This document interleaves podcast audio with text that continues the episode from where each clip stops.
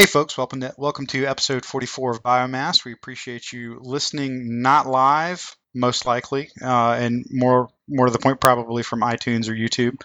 Uh, that's if we've updated our YouTube in the last month or two. I'm not entirely sure we have. But anyway, we appreciate you uh, pulling this off your RSS feed and listening to us this week. Uh, we, as you can tell, probably by this uh, recording, we've had some issues with our live stream tonight, but never fear. We always want to make sure we knock a show out for you. And we're going to work extra hard to get this one up probably in the next 24 to 48 hours. That way there's not too much of a lag time. So uh, we'll dive right in here into a second. So the, the layout for the show tonight is going to be kind of kind of our standard fare, if you will. Uh, we'll get a couple round of CPM updates from the CPM crew that we have on board, and from there we'll go into a couple different topics. Uh, one of the things we wanted to touch on was a couple things that's actually happening on the Eve side that we find we found somewhat interesting. They're reworking uh, the sovereignty me- mechanics, which is roughly the, the closest thing that you can um, you can draw an, an, analogy to how PC works. And some of the, the things that we've noted is that there's actually some similarities in the proposals, which uh, again, absolutely not tinfoiling there, but it was kind of interesting to see some of the uh, the discussions going on about how SOV would work versus what we've talked about for PC. Also, and as, as we mentioned uh, for the last couple weeks, the CSM is being elected. Uh, they're almost done with their voting period in the east side. And they do have a vote match similar to what we did when we elected our CPM. And they asked an interesting question about dust to the CSM candidates and we can review a little bit about what some of those guys said, uh, at least the Eve perspective of dust. Uh, we won't spend too much time on that, uh, but we did want to at least cover it a little bit. Now, the meat and potatoes of what we're going to talk about tonight is really going to come down to hotfix echo. Like, what did we see in hotfix echo, and what did we not see in hotfix echo? Uh, probably the other thing that we want to have a, a quick ch- a quick chat about is perhaps uh, some of the different things in the, going on in the community or things we would like to go on in the Dust community um, in terms of events or activities. And we would be remiss if we did not touch on the 5 million clone challenge. So, all that stuff laid out on the table, and I'm totally going to forget at least 40% of it. Uh, we're going to dive right into our introductions. And we're going to start at the top of the list with one each Mr. Iron Wolf Saber. Fail as we move down to Kane Sparrow. Yes, uh, Cane Sparrow, uh, former member of the CPM and leader of the Negative Feedback Alliance. Former Shadow Governor of Molden Heath. Uh, Pokey Dravon? Uh, I am Pokey Dravon from OSG Planetary Operations, co-host here on Biomass, and I think the stream is working. So there, Scotty's status removed. Uh, that's I'm gonna I'm gonna leave that to the audience to figure out if uh, if you can adequately fill in the shoes of the ubiquitous Scotty. I, I, I don't think so. I mean, Scotty is is Scotty, and that's that's just a bar that I don't expect any mere mortal to ever hit. Scotty is OP in ways that a shotgun, a rail rifle, a heavy, an HAV, plasma cannon, flaylock, and anything else that we can think of has never thought about being. Okay, so moving on down to SMB. Yep, Starman Boy here, uh, member of CPM1, director over at Molon Labe, which is in General Tso's Alliance. Thanks for having me, Jay. Yep, absolutely, brother man. Uh, Soraya? I'm Soraya Zell, a member of CPM1 and a co host here on the show. Thank you very much. And uh, in case anybody is wondering, there's uh, Soraya may or may not have to have to jet out very, a little bit early in the podcast tonight because apparently uh, the Animal Health and Welfare Services may be coming after him for ferret bowling not entirely sure what, what that's going to entail for him, but it, it, could be pretty tough for him in county up near Chicago. I hear yeah, they like guys like you. I'm, I'm, actually I'm not in the same uh, county as Chicago, so we get like you know our county is like a nice cushy suburban jail, so should be fine. yeah, we'll see. All right, Iron Wolf, are you awake now? I was awake. Mm. And that was Iron Wolf's intro, folks. I was awake. No, really, Iron Wolf, you got an intro, bro? Uh, this is Iron Wolf Saber of the CPM1. I'm secretary and all that, and here to annoy everybody. Outstanding. Outstanding. And if anybody is wondering, uh, one of Iron Wolf Saber's actual, uh, you know, jobs in the past that we've all recently under, uh, just discovered, it, it, just totally blew my mind. He was apparently a roadie for Aerosmith, uh, and we'll kind of leave it at that. Uh, you know, although I guess if you look at his name, Iron Wolf Saber, that has all the hallmarks of like some kind of British hard rock thrash metal death band at some point, so that probably tells you a little bit about him as well. Uh, okay, guys, we're going to jump right into the CPM update, and I will turn this over to Soraya, SMB, and Iron Wolf. Zell. Yes, Sir Man Boy. Fine. Oh, come on. Fine, fine, fine. We've been talking about Hotfix Echo and all things that didn't make it into it and things that we're going to be planning for Hotfix Foxtrot when it comes out. Also, FanFest has been looming on everyone's minds this week, so it's been um very split attention between um things that we want to get done.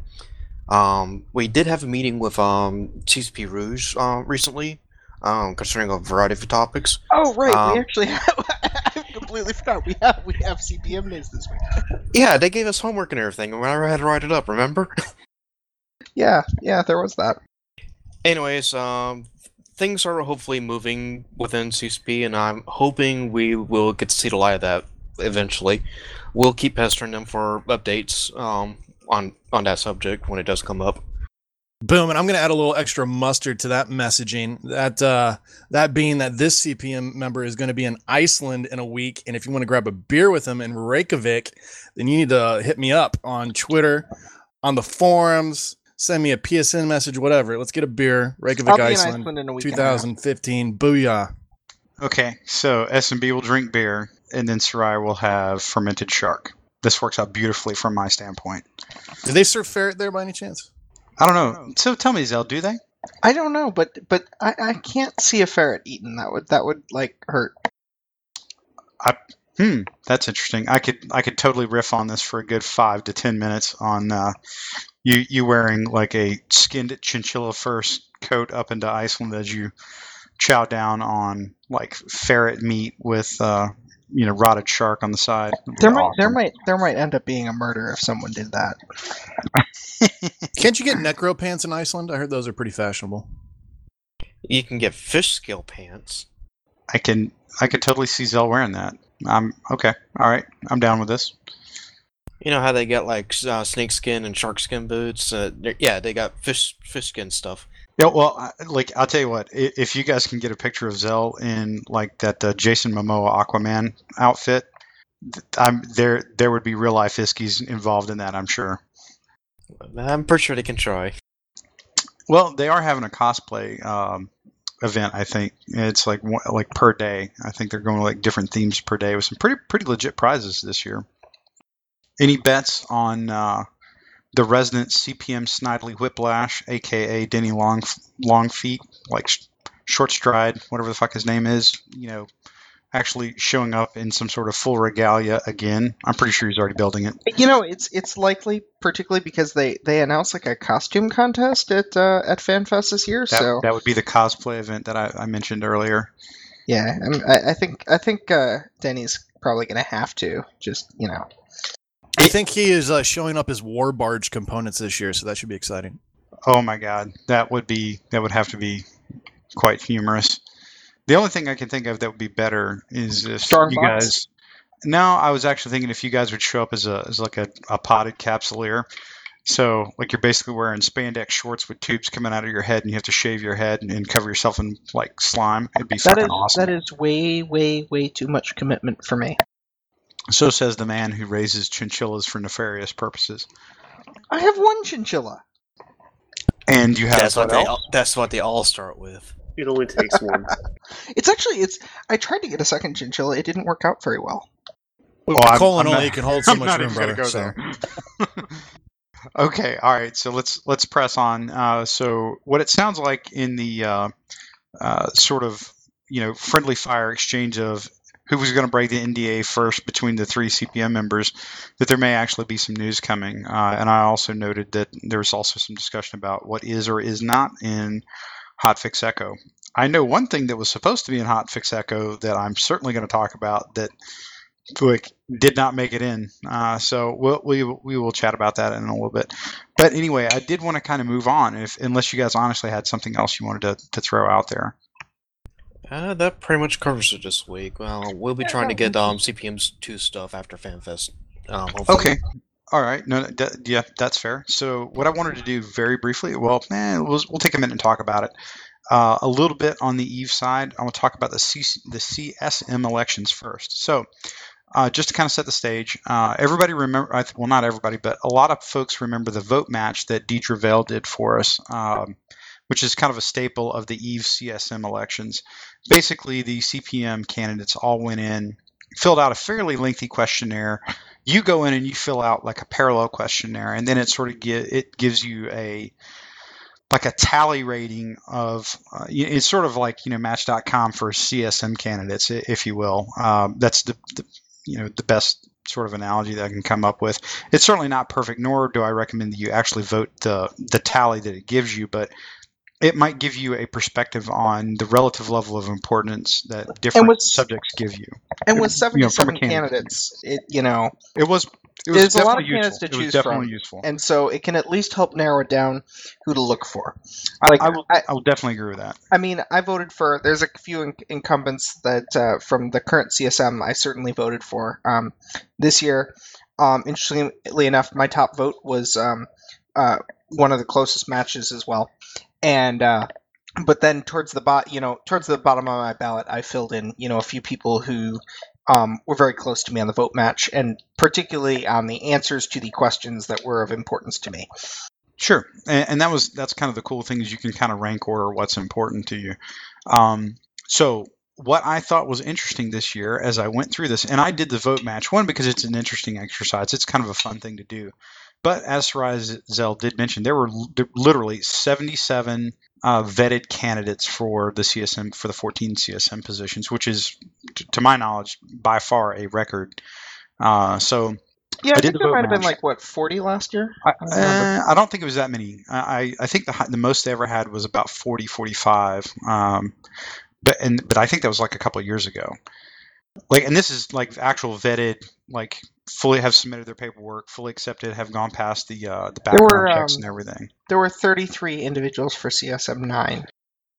Yeah, that makes sense. So uh, almost triple. Um, definitely double. The uh, anyway, the one question that, that struck me as I, I was totally surprised that was included in there was basically to what extent should Dust 514 uh, pertain to the Eve universe, or you know, I think it's specific to sovereignty.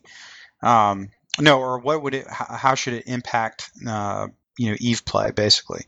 Um, I, I was not I was not expecting to see that question in there. Uh, I just I think it was one of those that it was probably a holdover from last year's questions. Uh, but the fact that they included it was an interesting insight into some of the CSM candidates. And what I found interesting is I looked because I highlighted that one as like you know show me all the results for that question. I think all but four people, uh, or let me put this way, of those that filled out the uh, the vote match, which I think was somewhere around 45 or 50. Not all 77 did. Uh, only four that I remember said it should not be a part of uh, the you know Eve. It, like it should not pertain to Eve or affect Eve gameplay. Think about that. Out of the majority of the candidates that filled it out, only four indicated that, and of and one of those, his comment was it shouldn't it, it should not pertain at all. It's kind of the, the multiple check box, but box. But when you read his comment, what it said was, "I want to hear what is going on with Legion."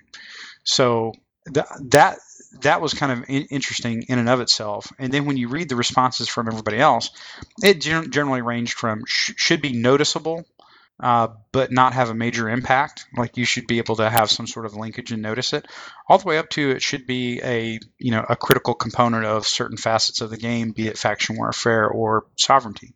So uh, I just wanted to kind of throw that out there and. and uh, you know, did you guys have any uh, have any comments on that? You know, particularly those of you that play a little bit of Eve on the side. I was curious what your thoughts are in terms of the candidates actually uh, sort of giving a little bit of nod to Dust. Um, I you know it's good. I mean, for me, the only like my voting is in part determined on you know people's people's interest in Dust. Um, uh, because I don't want people on the CSM who are going to be hostile towards you know further further integration with Dust in the future, which I still very much want to see.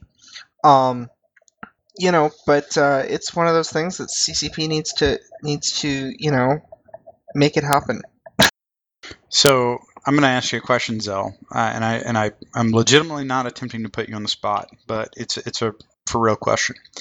Did you happen to notice who the only people were that said under no circumstances dust should affect Eve? Um, I don't think I scrolled that far because I obviously sorted it by the people Let who me did. let me let me tell you the names. See if you recognize them. Sign Okay. Kumito, Kumitomo, Yeah, I, I Indie Post. Vic, Jeff, Vic Jefferson, and Bam Stroker. So the top three that I just I just mentioned are all CFC Goonswarm candidates, uh, with Sion and um, Indy being literally the number number one and number two man for the Mittani himself. Uh, and they were the only ones that were directly inimical to the thought of dust affecting Eve. Well, in, in no uncertain terms, I can tell you that uh, myself and the goons do not uh, align all the time. Um, in in case in point, that I voted for a Highsec Care Bear as my top selection last year, and voted for him again this year. Um, though this year, said Highsec Care Bear actually made it onto even the goons list because he was he's a pretty awesome CSM uh, CSM nine member. Um, you realize that Mike Azariah was not on the CFC ballot this year. No, no, um, I vote uh, uh, Steve Ronuken. Okay, no, just checking. Um, he's he's a high sec guy, and he, he made it on uh, the CFC ballot, as far as I know. I think he made um, it as a third party apps guy. Yeah, yeah, but he is a high sec character.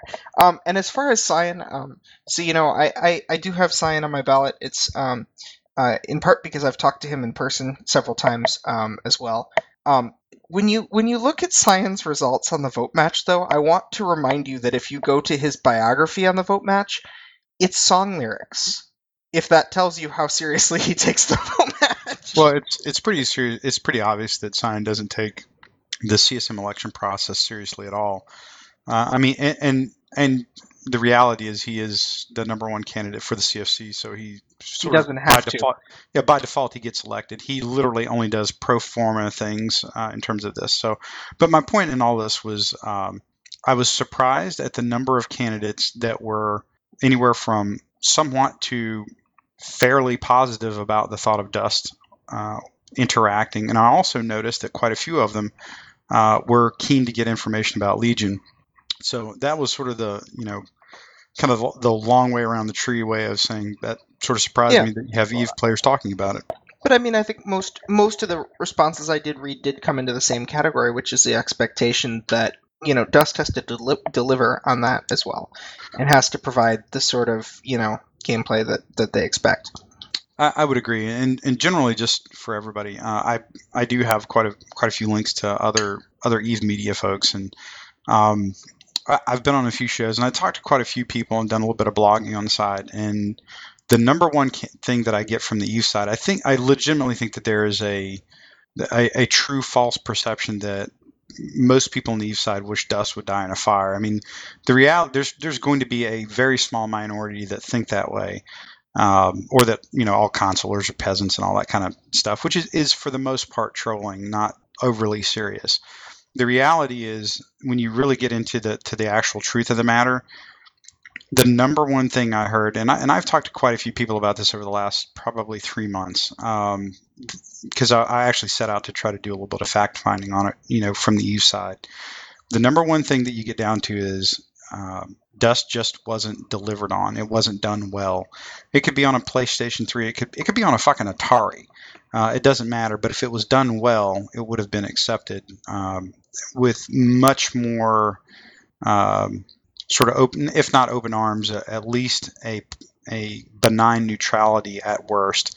Uh, from the bulk of the Eve players, so that was kind of the, the message that I got from most people was that they were very keen to to have something like Dust involved in their game, but it simply just was not done well, and they could see it coming from a long way away that it probably wasn't going to be done well, uh, which sort of you know injected a lot of antibodies into the process. There's another important thing though. Going through, I'm actually reading some of these comments and stuff. It seems as long as Legion is up in the air, it seems like a roadblock to a lot of I- these people I would agree with that. to actually growing integration because a lot of people are looking to, well, you know, we want to see how Legion pans out. We want to see how this does, and you know that and the other thing. But what we're not seeing is the fact that heck, Rattati made a post about a roadmap for this year that included at the tail end of it, you know, the phase four, actually increasing Eve integration. So, but I don't even think that the Eve community may be even aware of that. It's I- like the it's I like the think you're left left hand doesn't know what the right hand's doing at all. Well, I, you know, you make a, a very good point there, Kane, and that was that was sort of the other trend that you see is um, even even those that were you know fairly positive towards the concept of Dust and, and Eve integration from a CSM, you know, uh, a CSM standpoint. There were there were in fact quite a few comments of uh, we don't really know what to think because is Legion a thing or is Dust still a thing? There was that was literally sort of the trend of questions, um, and, and it is I, I think it just goes back to the the information and transparency issue, and it would, you know, I- again, I, I think there's still a desire for this type of activity in the New Eden universe. So, uh, like I said, guys, I, I did just want to bring that up very briefly. Um, hey, Zell, do you mind if I ask, like, uh, who your your top, you know, five or six guys or folks were on your ballot, I or, did you want to? like, do you want to exclude? Uh, ex- I totally don't remember. I just Um, figured you didn't want to get headshotted by your own alliance for not toeing the party No. line. I, I mean, I, I Sion was on my ballot. Um, Steve Ronuken was on my ballot. I think I think Andy might have been on my ballot because he was goon, but I don't remember. Um, I'm I'm I know I put Sugar Kyle on and Mike Azariah on my ballot. I think if was Mike running this year. If he He was was, running, I put yeah. him on my ballot. Then yes, he's on my ballot. Um, uh, who else did I put? I know I, put, I I think I put another incumbent or two on there. I didn't actually put in 14 names this time. I got bored. I, I always put in 14. I just, uh, you know, but really after about the first seven, it, it probably doesn't matter. I think I put like six or seven in there, maybe eight. Yeah, no, I, I've, I, I had uh, Mike Azariah, uh, Chance Ravinne, who, who is, I, I think, a potential breath of fresh air in, into Eve. Um, Sugar Kyle, Steve Ronuken, uh, Tor Bushido, he's the, he's the CEO of Code, uh, so he's a high sec pirate gankmeister. Um, and also Man, Manny uh, Manfred Sidious uh, from PL. So that that was sort of you know the, the top block for my uh, you know my ballot for what it's worth. And there's probably you know like a, very small percentage of our uh, listener base that actually knows who some of those folks are. But I do encourage encourage people to somewhat pay attention to what's going on in Eve, and I, I would always encourage you to, to give it a shot, uh, if only so that you understand a little bit more about the New Eden universe and sort of really the genetics of where dust potentially legion came from and where it actually might merge back into somewhere down the Um, line And the CSM election is, is very important, I think, to Dustin. You know, there's there's always questions about how much influence you know the CSM or CPM does or doesn't have. But um, you know, if if we're looking at you know a desire for future integration going forward, if we end up with you know a CSM of uh, you know people who don't want it, then we're going to be up a creek. So you know, it's it's an important thing that that uh, the right candidates get it. The- it affects us too. Uh, one of the things I, I kind of I talked about it on uh, there's an uh, an Eve show that I was on probably about uh, a month ago. The comment that, that I basically left them with was because they were asking they they were generally asking me a lot of questions about how's dust how's dust you know what's going on. They had heard that there's like a resurgence of development, which was very surprising to them, but we've all been living that for several months now. So. You know their their first comment was one why aren't we hearing about it? And i was like hmm that's an interesting question. And then part two was um, if if they're really if you really want to see a growth in dust or a resurgence in what is going on with dust then it probably actually needs to come from the eve side not from the dust side. Because the more eve players ask those questions and sort of ping about that and the more the csm is open to it or occasionally ask the probing question of ccp that's probably where you're going to get more interaction because I, like and this is my personal opinion. I, I base this on purely my own observations.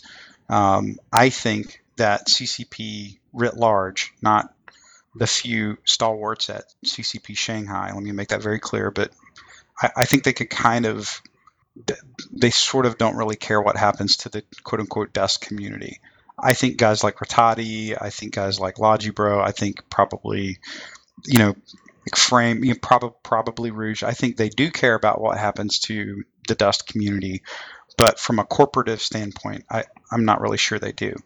Um, but when they hear, so I think our our feedback as a player base can quickly get discounted, or it basically terminates with Rattati, and he takes care of what's at whatever's going on and the rest of CCP is none the wiser.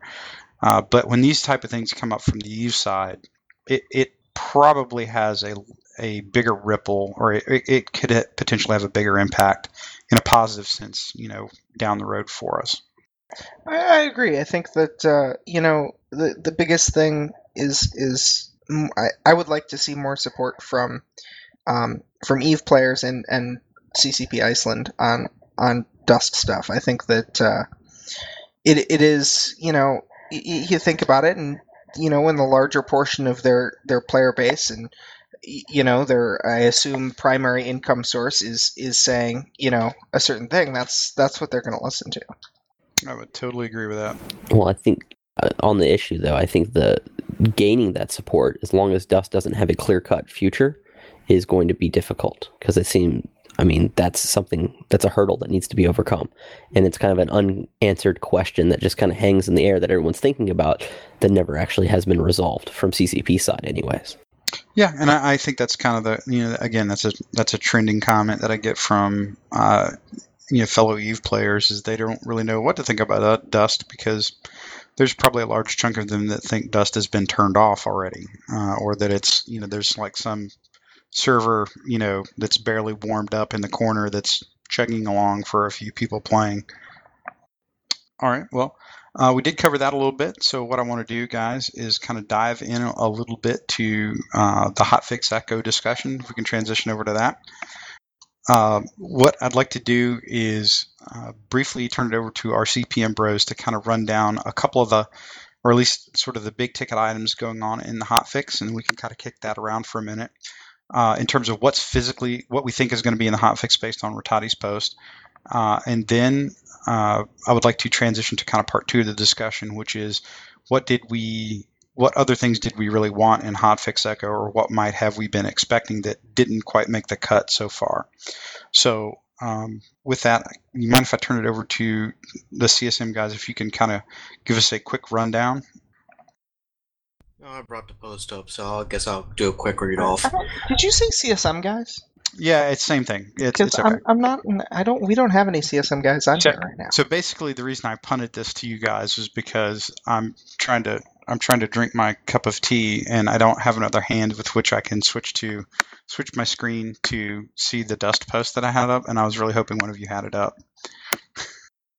Okay, one of the first things that we're bring um that Rattati's bringing is um new starter loadouts. This is supposed to help out the new players. Um, many of our current loadouts are not not the greatest thing in helping preview the game, and some are not effective either. He also, um, the biggest controversial change that has popped up so far from it, though, was the removal of the sniper role from starter from the starter lineup.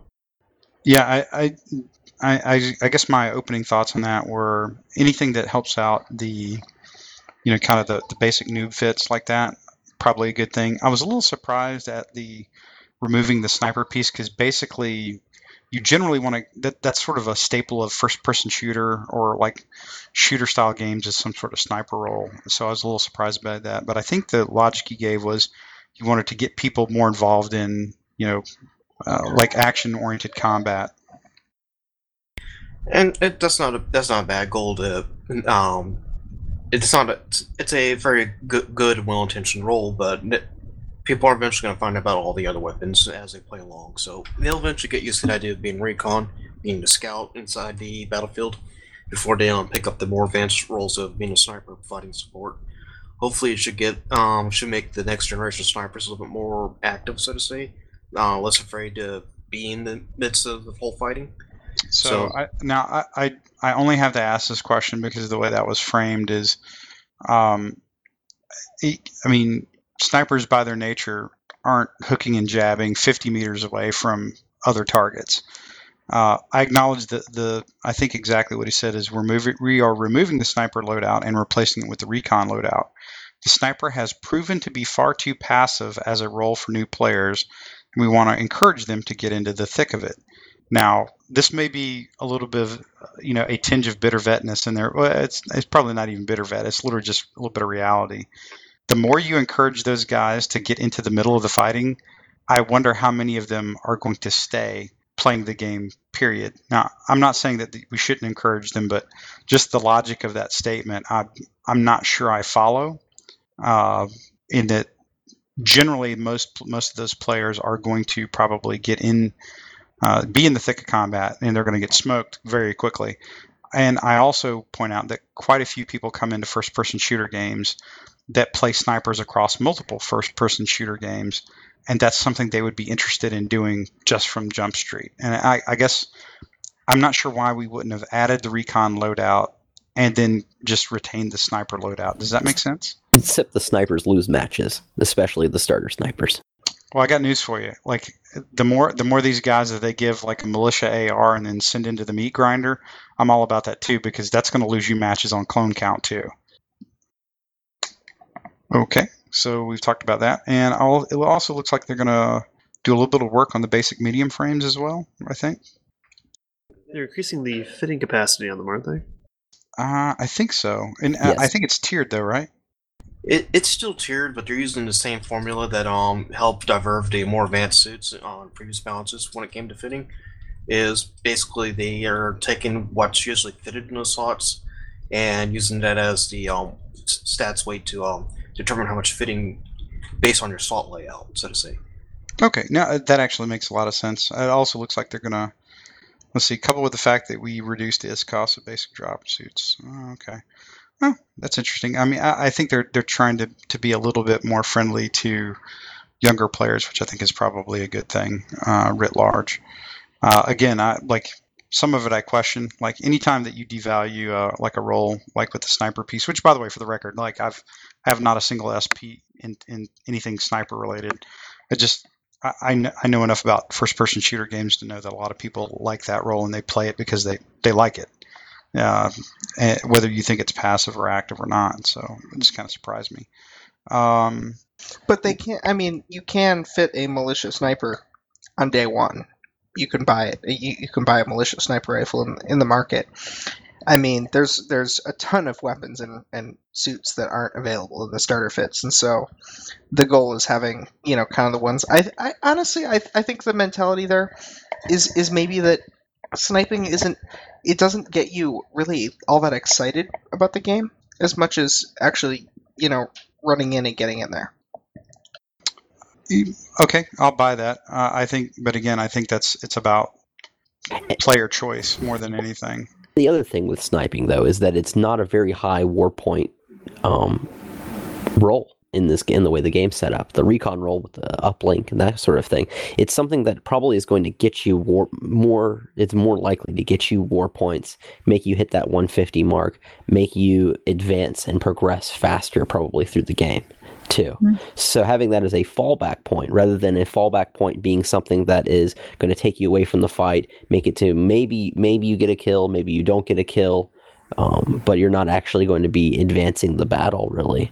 Um, I mean, if you have having a role in which everyone has a fallback to where it's sneaky and you know you're dropping uplinks everywhere, I think the idea is to also dramatically encourage the number of uplinks that you see from um, from randoms and from uh, newer players. I well, Like I, like without really because we're totally trying to read people's mind right now, or the or the CPM guys just don't want to talk about it. They of the two or can't. But the bottom line is like I don't think you're going to be able to uh, like like I've seen no no indication whatsoever that CCP is interested in more uplinks. The only thing I've heard coming out of them or felt coming out of them is you know they think uplinks should just go away or be so expensive to use and so difficult to use. I want to see uplinks go away. I don't like uplinks very I, much. Yeah, I would like to say that I do not want to see uplinks go away because I do like Thank them you. very much. So, this, so this this is my point. Is like it, it's it's literally just it, it's it's shades of variation, and uh, I I think.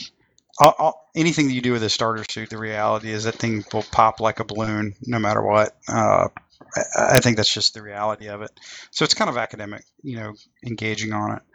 Um, I did actually want to transition to some of the things we're talking about with movement uh, in terms of adjusting the back pedal speed and some of the other things.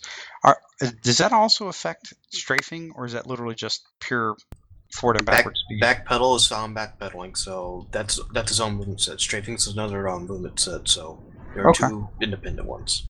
Okay, so We're gonna. you're going if you're going back into the left, though, it would be slower. Correct? Uh, going no, just going backwards. It'll be slower than strafing. Strafing's a little bit slightly faster. If I recall right, it's at ninety percent of run uh, walk speed. Well, it's called run speed. I, I keep calling it walk speed because you're you're not sprinting. What I'm just wondering is about certain strafe patterns. Like you have the figure eight and the circle strafe, and I just wonder if the back end of those strafe patterns, so like the back end Yeah, of the the circle. Yeah. the back end of the figure eight, are, are those going to end up actually being slower as a result? I'm just a little. It, it should be going slower when you're backing up. So yes, uh, at the at the curvatures of going back on the eight, eight figure eight part. Now the going forward part should be a little bit faster than the going back part. See, my concern, my concern is that with just reducing the speed of straight back pedal, just straight back pedaling, we're going to kind of uh, flatten uh, the dynamics of strafe patterns in the game to basically only being left, right, left, right, left, right. Well, if they add inertia, then I can actually get on even, even more dicier.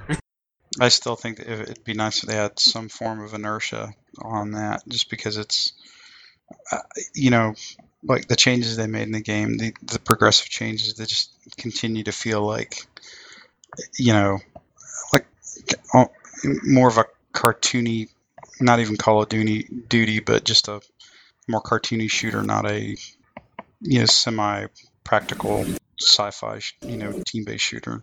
Well, I mean, over the course of Uprising, uh, left right strafe speed was actually doubled. There was actually a bug in the game in which keyboard uh, a keyboard was able to get double double input.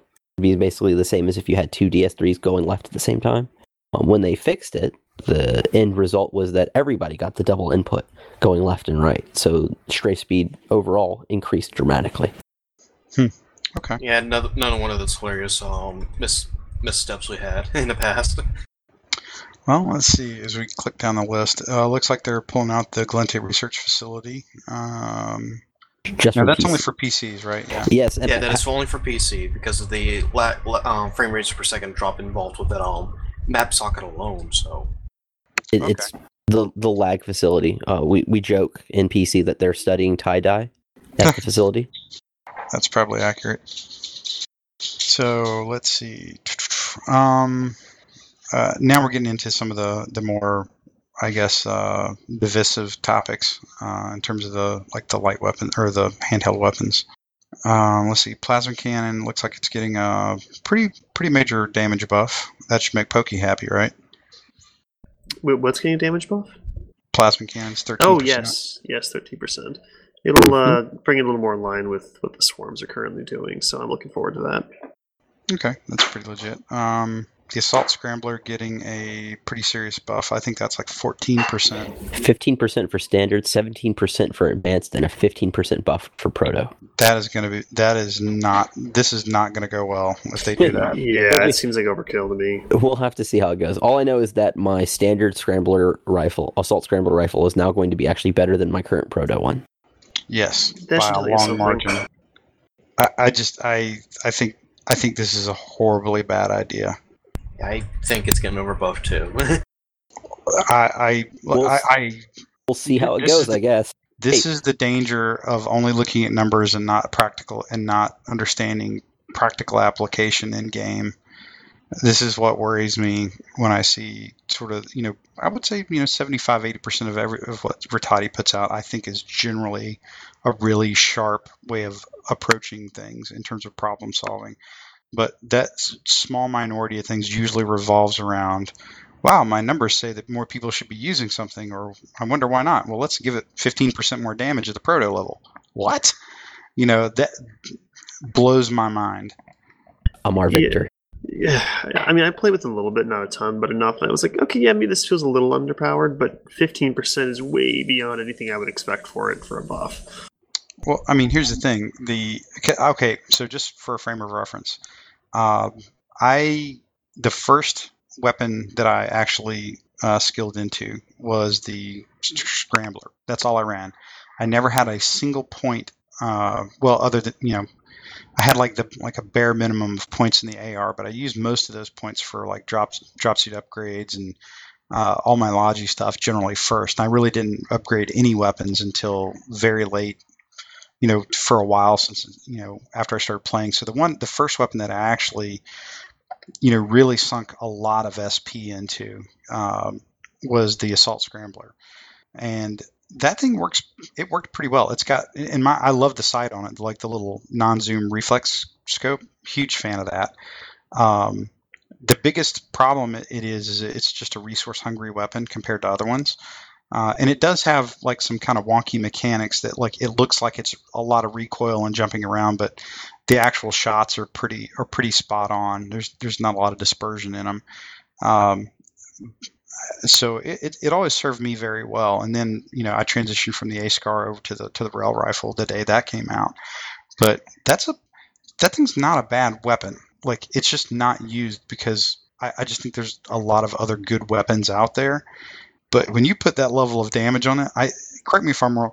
That's going to do that. That'll be the, like the highest in DPS of any rifle, right? It'll be right on par with the Duvolle. I think just a little I bit think it's higher. I think it's higher than the Duvolle. It, Just- it is higher from what I was saying. It's actually more than the plasma rifle, which makes no sense at all since it's supposed to be balanced against range, and it's longer range than the AR. I mean, it's arguably more user friendly in that it's got a better aim down sight mechanic. You're not going to overheat the thing. Like, no, I mean, they would have to dramatically tune up the heat before that becomes a problem, even without using an Amarr assault suit. Uh, and it's going to hit harder at longer ranges. Like that's, I don't know, man. That's it's pretty sketchy. Yeah, Catmark actually just linked something in the Skype channel, and it looks like uh, post change, it's going to be the Assault Scrambler DPS, just just plain DPS, will be 494, and a Duvolle's DPS will be 453. That's uh, like, okay. It's also going to do apparently uh, 3,137 damage before overheating. That's pretty. It's pretty sketchy.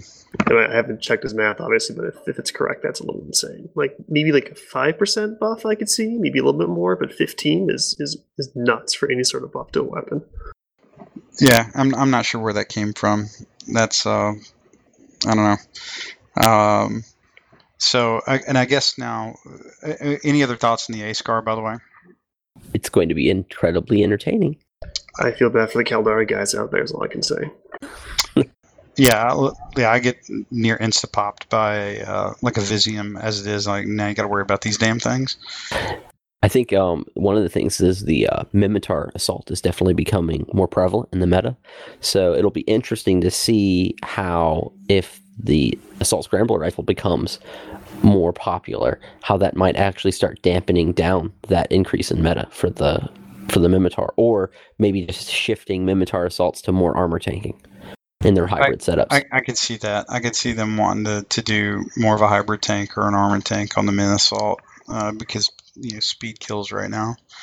Um, the probably the I think if not it's certainly not the most atten- most divisive, but an equally you know uh, I guess controversial one is the discussion about what they want to do with the HMGs. That like I am not I am not a uh, a professional heavy. Uh, I do I do play one you know every once in a while when I'm not lodging and stuff, but these are some some pretty pretty serious changes that they're looking at laying out on the HMG, uh, particularly in terms of the you know kind of the auto cannon like function for the assault HMG. Uh, I'm just curious what your guys' thoughts are on this. I'm going to have lots of fun. I am sharing breaking stuff's um, opinions on on these HMGs that um they're not going to solve the problem in the long run. It's just going to make things probably worse until we get to a model that they're more closer to a suppression type weapon instead of the um, kill everything in CQC weapon. Yeah. Well, uh, so a, a couple things on that. One, there's you're, you're, we're driven down the discussion. I, th- I think a lot of people look at the HMG primarily because what you know it's hard to divorce the weapon from the suit because you must own you must be using the suit to use the weapon.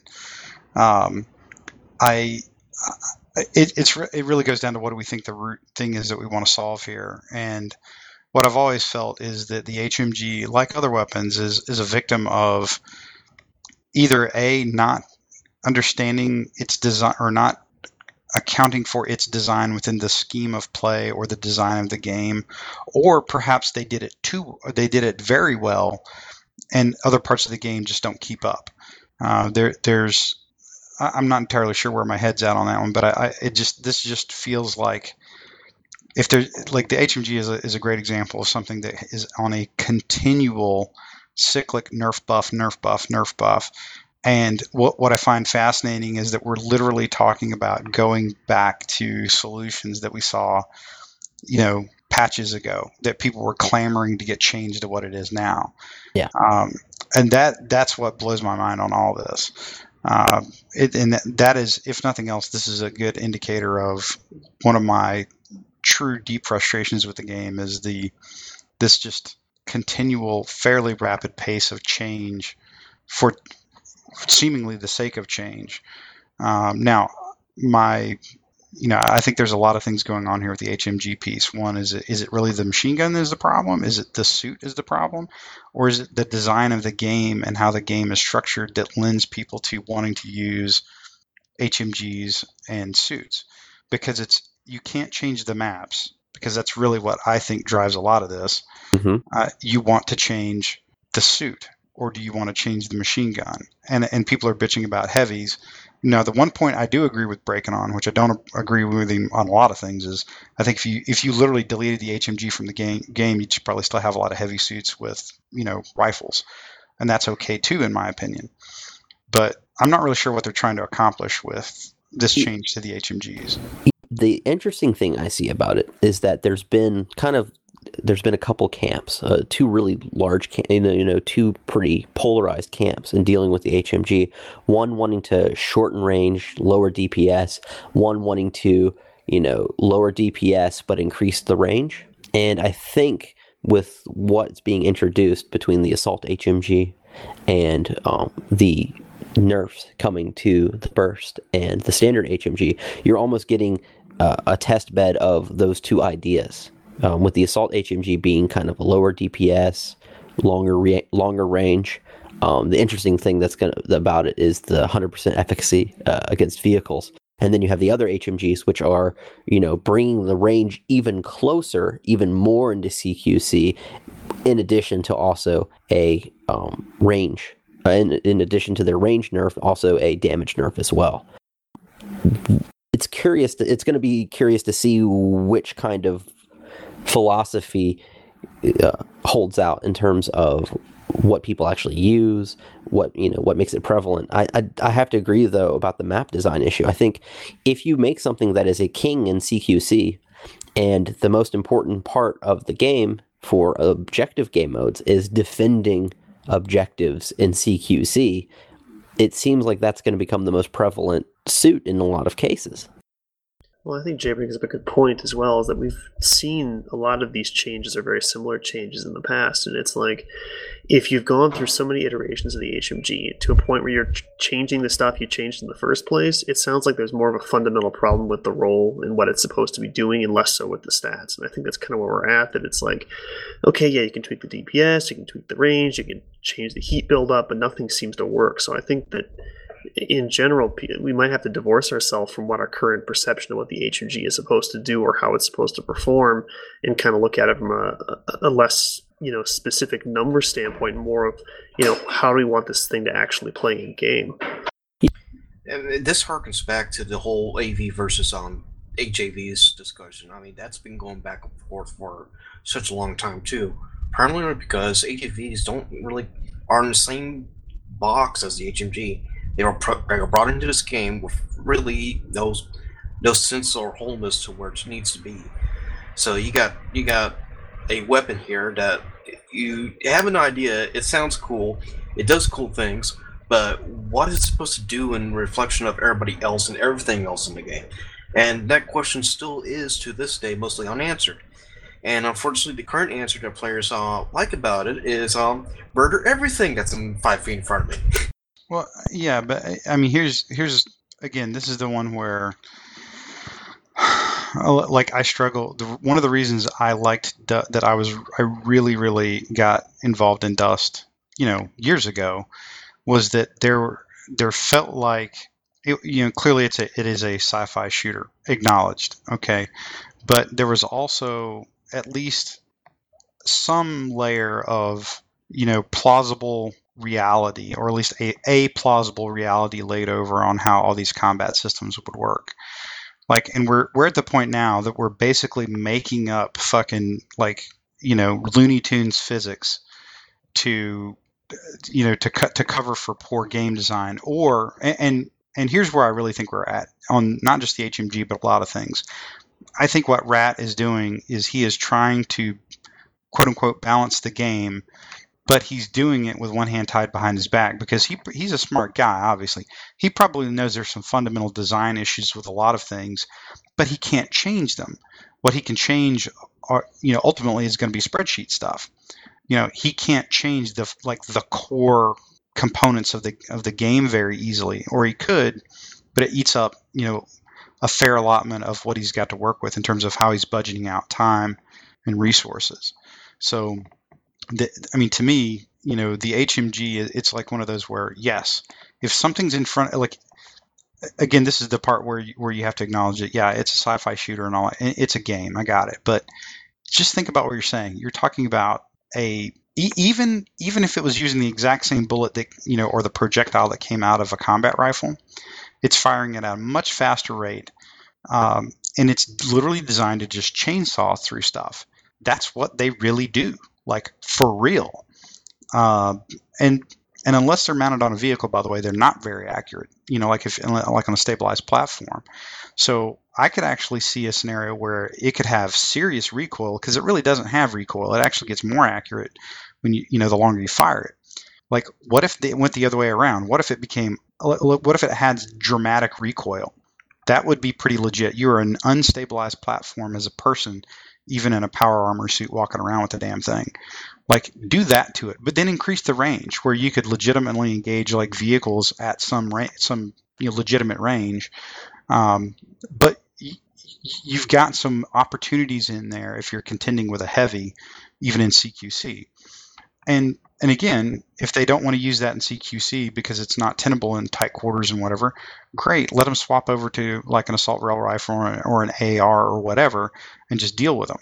And, and and that's okay. But I'm not really sure if we're trying to solve an HMG problem, or if we're trying to solve a Sentinel problem, or what we're really trying to do is solve like a bad, or not a bad, but like a a monostylistic map design problem by messing around with HMGs and Sentinels.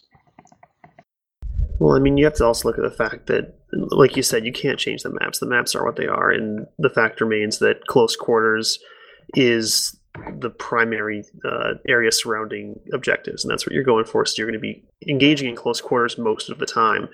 And I think some of the issues you're running into is okay, it's a sentinel, it's a heavy, it should take a lot of hits, it should be, you know, good at being in a stationary position, defending. That makes sense. Okay, and you have the HMG, and well, okay, it's a machine. You know, it's a heavy machine gun. It should, like you said, chainsaw through everything in front of it. That makes sense. Um, but the things you put those together, it's got more HP than everything in the game, and it can do more damage than everything in the game. Uh, it, obviously, it's going to be the most prevalent thing because you're forced to engage it. And I think it's almost too good the, the, the Sentinel with the HMG is almost too good at doing all of those things. And I think you have to take something away from it. Otherwise, it's going to continue to dominate most of the time because you're forced to engage it in its absolute, you know, optimal uh, range and in, uh, environment. Yeah, I, I agree with you. I just I think the point is that what we're doing basically is returning. Yeah, I I, th- I think in a weird way, uh, and this goes against what I've said previously about taking away content and, and tools in the game, but I honestly think it would be a better solution to remove the HMG, period, uh, if this is the direction we're going, and then then then just deal with the Sentinel suit and a light weapon. That that's my honest opinion. I don't know. I mean, you you look at the heavy. You have to look at how we're going to really have to look at how the autocannon kind of concept plays out because it's a completely different uh, the way they keep on approaching the HMG it's always been kind of staying in this sort of this CQC um, high DPS high deep clip lots of bullets thrown out kind of way and it's not really changed much you know from that. And i think you, this what they're doing with the assault hmg is definitely a pretty, fairly large departure from that. Um, and i think you know we'll have to see how it actually plays out uh, live on the servers. Have you guys looked at the numbers for the assault H- hmg about the proposed numbers by yes So it what was does not look good for anti-infantry due to the heat and clip and, re- So- and so let me- killer. let me ask you guys a question. Like, so if I think we've all looked at them, so I want to, I'm, I want to play the lightning round game for one second here with one question. I'm going to ask everybody, what was the first thing that came to your mind, like one, one, two words, you know, kind of thing, uh, when you first saw those stats? Uh, Iron Wolf, Needs more range. Okay, Kane, It sounds like a light machine gun with not enough range. Pokey. It's got to be the range. 63 meters is not long enough for an AV weapon. Okay. Uh, SMB. Uh, just made me think of just all the general changes in the game, man. Okay. Uh, Soraya. No comment. Hmm. That's that means you didn't look at the numbers. So, my the first thing I thought of was, wow, that looks like the new breach AR slash rail rifle that everybody used to bitch about. Yeah, that too. It's it's a lower fire rate, but it's going to hit like a truck. Yep. Um, I'm looking at the I'm looking at how it lays out at the proto level. So it's 634 DPS. Uh, and damage per shot is 616. 61 61.6, right? It's 616 total DPS. Mm, I'm, it says new damage, 61.6. That's new per bullet. DPS. Yeah, that's per round, right? Yeah, and the DPS is 616. So think about that. That's going to hit significantly harder than the old rail rifle before the the nerf cycle started on that thing, and it's going to have a higher rate of fire. And what's the range on it? The range is eff- it's effective is 63.75, which if you go dig back through some other numbers where, where they show optimals, it looks like the optimal will be just under 40 meters. Okay, so So basically, I just I just handed somebody um, a fucking a breach AR on double steroids. That's Well, I gonna mean- go- that's not going to work. I'm just uh, like my opinion is that's that's not going to solve a lot of problems. If, if we're if we're beefing about them being powerful in CQC, because if we don't see this as a problem, then why in the hell did we start? Like, you know, what was the point of like going through the massive uh, nerf cycle on things like the rail rifle?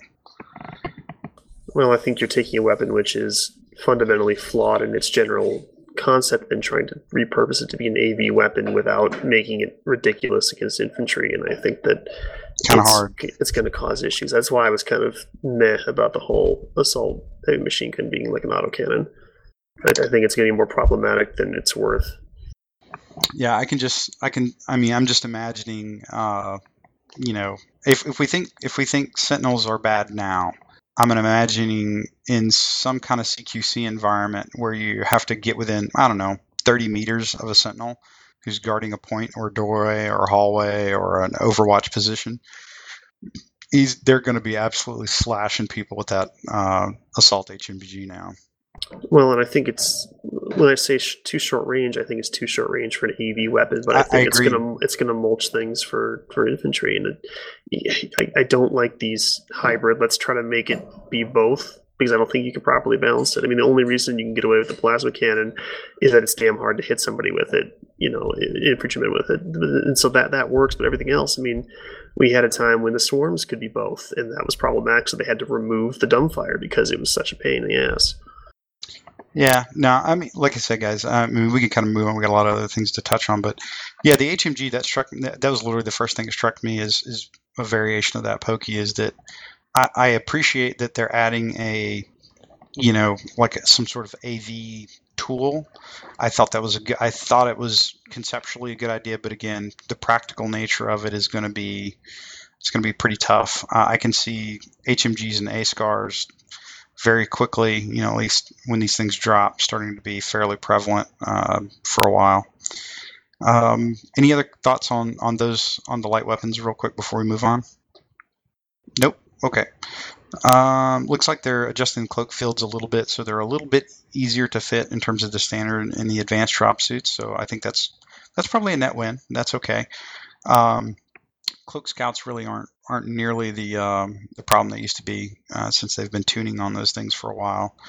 Um, I, I don't run scout enough to really comment on it one way or the other. Uh, I did notice that there's a, a change to the deployables, uh, so it looks like they're increasing the carried amount of all deployable equipment by three. Since bandwidth has reduced individual spam of equipment, allowing simpler redistribution, redistribution blah, blah, blah, blah. Uh, we have, however, let's see, we have, however, also a need to reduce the efficacy of drop uplinks. And we're reducing the number of spawns by 50%. So I'm just, the way I'm reading this is that when they say all deployables, what do they mean by that? They Like- mean All have a list. It says nanohives, uplinks, and proxy proxy explosives. S- mm, okay. If it So- if that includes REs, that's that's going to be an issue. But as far as I can tell, that it does not. So, Well, like, if I'm carrying, like, Ishukone gauged hives and I can put down four now, I can put down seven? No, you cannot. c- no, you, you, the amount you're Bandwidth is putting the down same. is the same. Yeah, no, It's- no, yeah, I got that. That's what that's. But my carried is now seven, not four. That's what you're getting at. No, twelve. Well, What? They're multiplying by three or adding three. Three times. Three x. Right, but Whoa. yeah, that's what I'm saying. It, whoa, three X. Three x. Are are you sure about that? Mm-hmm. And I think it's going to lead to crazy, crazy, crazy nade spam like we've never seen before. Holy shit! Yes. Because you're going to post up, you're going to post up in a position, drop a hive, throw grenades, advance after you I'm, a, kill I'm a huge fan of this. I've just I I've, I now I'm dual wielding a mass driver. It's called a core Locus grenade. Fucking awesome. That's gonna be bad. I, I think the I think now would be the opportunity, especially if you're going to be if there's such a need to increase the reserve of equipment, because uh, apparently one of the issues is uh, logis and and various other uh, uh, uh, suits having to go back to supply depots to get more equipment after they get used up. I mean, But I think- so I think the what you're going to end up needing to do is turn off grenade resupply and also RE resupply at hives, like it used to be at one point in the game. Well, that I mean, the, th- this this goes back to my comment earlier about like what you know. th- This is, th- I mean, I don't play this to have have it be like some form of you know Animaniacs or Looney Tunes. I mean, th- th- there's got to be some sort of you know logic to how we're doing this because we've we've. Okay, yeah, it- this will be interesting to see how this works out. I, I'm I'm uh, the thing that I'm more worried about is the uh, uplinks being tripled because yes, they're going to be reducing their spawn. They're going to be cutting their spawns in half, but you're increasing carrying number by three times. So total number of spawns per, per equipment slot is actually going to be increasing. So Uh no, well, I don't know because what is when it says the reduce the efficacy So- of drop so- points? What does that mean? so that means uh, so ten spawns becomes five spawns. Twenty spawns becomes ten Well, spawns. no, no. So the, the way I read this, it says no, I'm a need to reduce the efficacy and are reducing the spawns per uplink. So what that tells me is that they're going to be slower per spawn, and there's going to be less spawns. Is that not accurate? no, that's inaccurate. It's literally just spawns, not speed. Okay, well, it says and not that. Yeah, yeah, should go to the spreadsheet. That probably tells me. The, the Yeah, spreadsheet Yeah, the says spreadsheet says times three and max bonds times 0.5. So Yeah, I'm looking at the spreadsheet. That's why. Wording may be confusing, but the the numbers are pretty black and white. Oh, and they're also decreasing the bandwidth for proxies. Oh, that's proxies. Okay, that's not as bad. I thought they're reducing remote bandwidth by So a factor of two. I mean, I could buy having an extra nano hive or two like that. That would be kind of nice. Like two feels a little strict. I, I use the cheap one, so like yeah, like three would be nice, but times three, I have six of them. That's kind of nuts. well, not only that, you think about uh, you're going to have three compact nano hives now. That's a Yeah. good point. That's a very good point. There's going to be, I mean, I can ima- I can see the compact nano hive actually becoming one of the most commonly used hives on the field because before, you know, having just one of them was a you know a detriment, but having a hive that can rep you and give you ammo and you know it's just personal for you and all that kind of stuff, I could see that um, being very common after this. The inter- the other interesting thing is going to be uh, triage hives. I mean, because you're just going to be able to post up, drop one of those suckers, and if it gets blown up, you're definitely you're going to have a large reserve to then drop more. Um, honestly, I don't see a huge issue. The only issue I really see with the nanohive stuff is the potential um, uh, remote explosive and um, uh, grenade spam that's going to result as a as become from it. Yeah, i mean i'll buy I'll buy the change. It's just the the degree at which it's being increased seems insane. I think that I mean now I'm I'm looking at this from a logi standpoint. So I, it it does mean I need to be I, I can be a little bit less careful with when I put equipment down. Now the other thing is that what it devalues is equipment destruction. That's that's actually how I'm how I view it is you know counter to logi play if you if you are working from de- a deployable standpoint is like you know a couple well placed you know a well placed flux grenade can wipe out like a, a, defensive position's you know like sustainment capability. This kind of this, this kind of devalues that, or it starts to really degrade your ability to to work those o- work that over. Because if you think about it, when guys are hard pointed in, you know they've got hives and uplinks around and all that kind of stuff. And and if you can't break them fairly quickly, one of the things you, you really start looking at is like I got to get rid of all of the stuff that's keeping them alive, which is some of those repping hives. It's you know probably the additional uplinks that are hidden in corners, all that kind of shit. So this does. I mean, from that aspect, I'm kind of with Pokey on this. Again, it's I think the general trend I'm seeing is wow, they're increasing that by a lot. You Well, know, and not only that, you mentioned the flux grenade. Now take it to the to the larger degree, a large EMP flux, you know, that designed to clear out a whole area of, of uplinks. Now, um, I know a lot of people will will hold an uplink in reserve, but with this many they don't have to. You know? uplinks, I mean, you can just the digging people out of an entrenched position, which has always been kind of an issue in Dust in a lot of cases. Like you know, whoever gets entrenched first is generally going to win. Um, it's very difficult to unseat people in a lot of situations.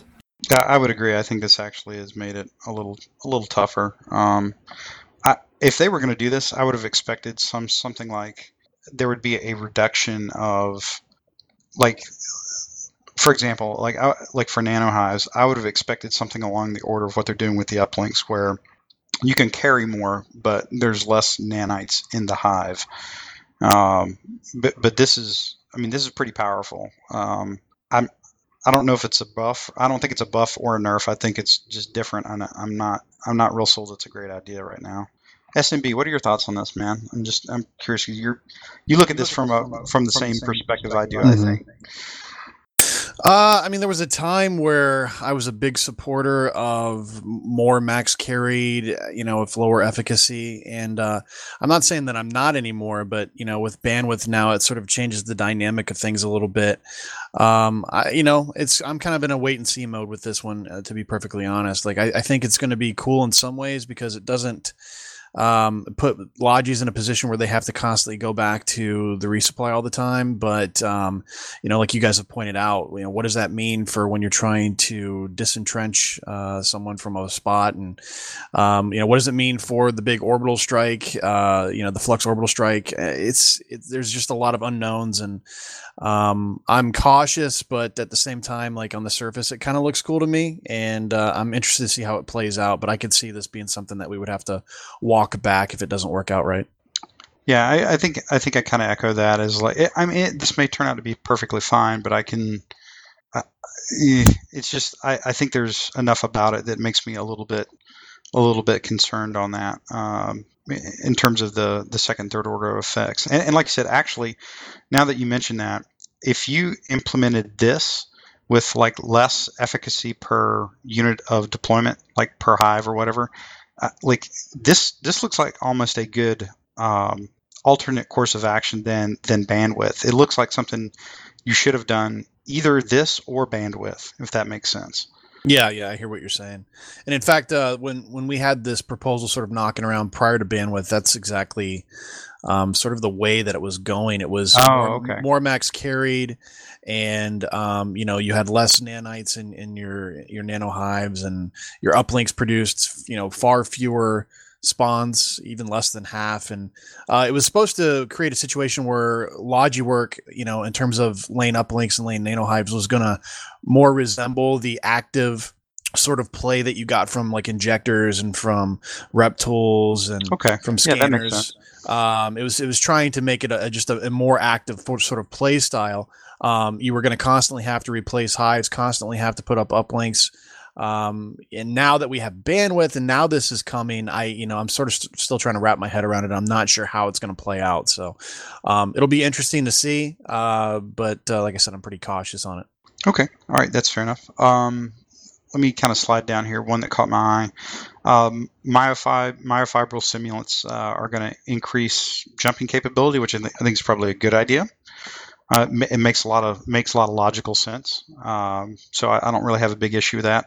The one thing that I, that caught me was you know the comment about like hey like all you sentinels that can't jump over like a three inch curb you can now if you fit a module that why not just give the sentinels a little bit more fucking vertical leap maybe just saying. yeah, Yeah, I I think the idea of the jump height for the the Myro is, is fine, but yeah, the jump height on Sentinels is and even Commandos to some extent is, is ridiculous. That I can't get over a six inch step because I have an armor plate on is just stupid. Yeah, I'm not, I'm not asking to be able to dunk a basketball in my fat suit, but I, I, I think I think you know allowing allowing you to navigate over you know a curb would be pretty cool without having to have a module.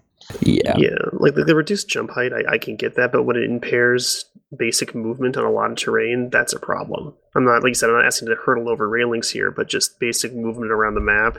Like even just getting over maybe the, the lip of like a container can be difficult sometimes, and it's that that's just a bad design at that point. Yeah, I, eh, I mean because we don't have some sort of vaulting mechanic or or Oh. basic or I wish. or basically anything like that you know something above knee height that you can get over not even fluidly but like you know so, somewhat in, in a basic manner. I mean that's just the i think the only thing we have to work with basically is jumping which is a really really tough thing to work around i think um, if you if you're not careful with it.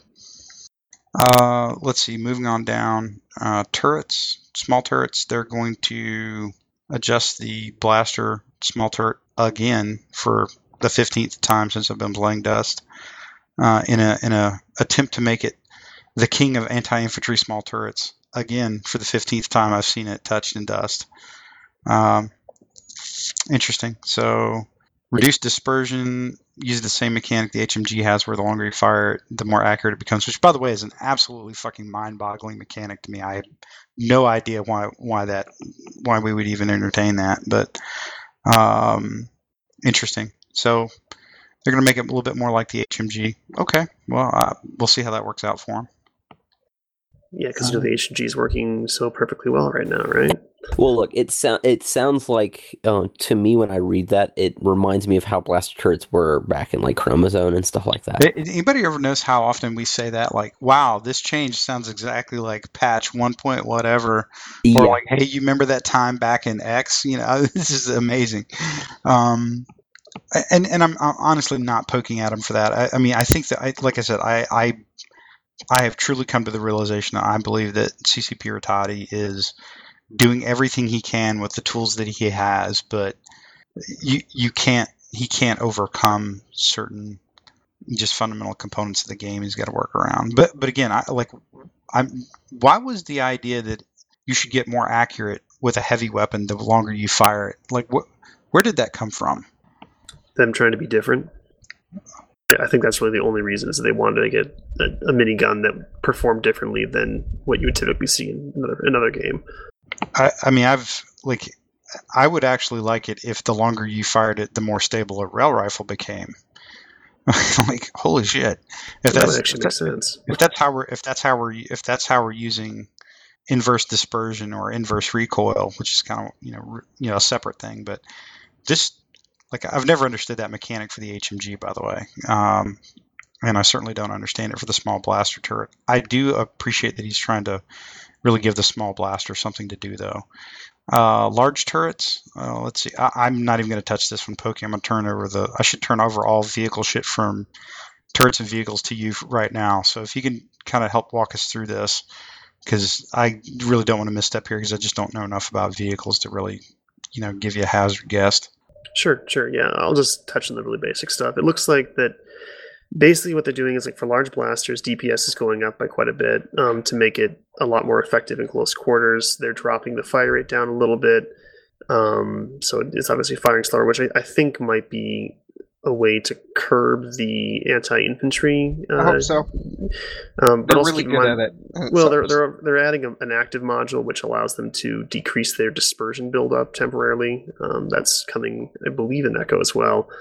Uh, magazine size is being drastically reduced from 205 to 75, so it's going to uh, have to reload a lot more often, and the heat buildup's going up by uh, about 33%. So it's going to overheat. Uh, I forget what I calculated out to, but a little bit quicker than it was before. Uh, but yeah, you're, you're basically going to see mostly uh, an increase in, in DPS overall for the, the large blaster. Large railgun, not a lot of changes. Bigger magazine size. It's going to overheat in three shots instead of four. Uh, a lot more max ammo in reserve, um, and a bit longer reload time from eight to ten seconds. The large missiles, they aren't changing the DPS. They're basically effectively making it so it fires uh, like it empties because the, the way large missiles currently work is you basically drop all 12, all 12 missiles into a tank and you know hopefully blow it up before you have to reload. What they're doing is basically making it so it takes twice as long to do that. Um, I, i'm not a big fan of it. I think there's a fundamental problem with the large missiles but that's what they're doing for echo is making it so it fires slower uh, and increasing the reload for some reason. I'm not sure why but that's about it for large large turrets. Okay, cool. Um, and it looks like the, there's a lot of adjustments to the modules. Um, I noticed there's a shield regulator for vehicles now, which could be kind of interesting. Um, let's see, active heat sink, and then the dispersion stabilizer you noted. Uh, I think that might be kind of interesting. The uh, the shield regulator uh, that might actually. I'm not sure how that'll play out, but uh, it's anything that gives you more equities in terms of or, or more things to play with as a vehicle operator. This, I, I, mean, I guess, strikes me as a good thing, right? Well, I mean, we lost a ton of modules when they did the whole rework. I mean, it, it pretty much stripped vehicles down to the bare bones, and we're, we're getting a couple of those back. Like the, the heat sinks is was an old favorite of mine. The regulators are nice because on the Caldari one, its normal recharge delay is four seconds. If you put two proto regulators on, it drops down to about 1.8 seconds. And why that's important is that that's actually a shorter delay than a lot of refire on AV weapons. So even a maxed out like plasma cannon, which is typically the, the best thing you use against a Gunnlogi right now, is uh, on a commando is, is 2.22 seconds, which means that you're going to be starting your recharge in between plasma cannon shots. So I think that putting regulators in your lows is going to be actually very valuable to, to shield tankers because they can regenerate even under fire effectively from, from AV weapons. And I think a large part of why they wanted to do that is that basically vehicles have the opposite problem of infantry, where infantry have a lack of high high slot modules. Vehicles have a severe lack of low slot modules, and for shield tanks, there wasn't much to put in your lows that was useful besides armor plates, and they wanted to move away from that. So I think giving regulators in the low slots will encourage actual shield module usage instead of hybrid tanking, which I think is a good thing overall. Okay.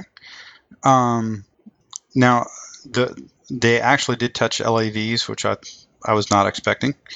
Uh, so it looks like there's quite a few things going on there. I, I'm not entirely sure. I see I see kind of what the the end state or the, the end division is is going to be for the LAVs. Um, but it looks like they're reducing their effective tank and they're increasing.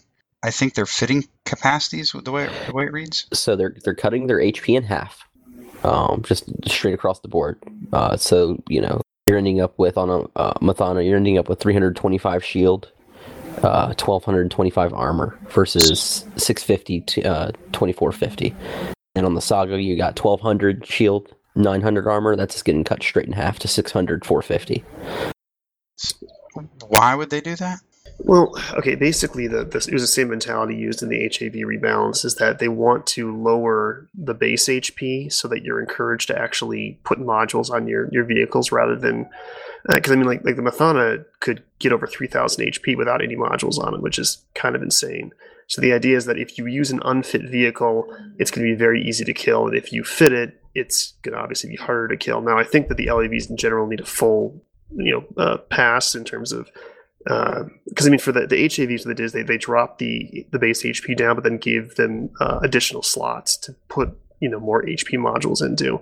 So again, making the base hull weaker and put more reliance on the modules. I think the same thing needs to happen to the LAVs, but this seems like what he's going for is like a quick we're going to do this and get it done properly later by dropping the base HP and giving you more fitting.